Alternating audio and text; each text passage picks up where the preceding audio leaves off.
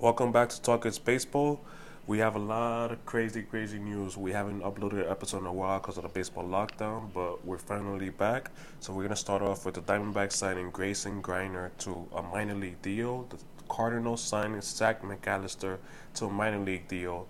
Yankees signed Philip Evans to a minor league deal.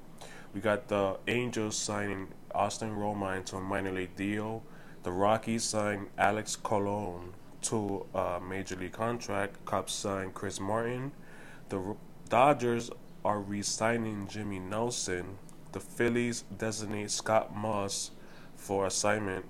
The Dodgers also signed Jake Lamb and Mike White to minor league deals. The Braves have signed Matt Olson to an eight-year contract. They just acquired him yesterday. So it's an eight-year, one hundred sixty million dollars deal contract that runs through the twenty twenty-nine season. And he also has a club option for twenty million dollars for the ninth season. So, you know, this is a crazy, crazy, crazy, uh, you know, extension and everything, because that pretty much says that the Braves are not going to be signing Freddie Freeman anymore.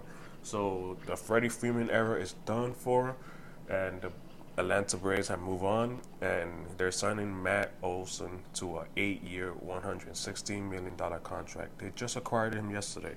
So that's today's episode for today. Thank you for joining us. We'll see you next time on Talk It's Baseball.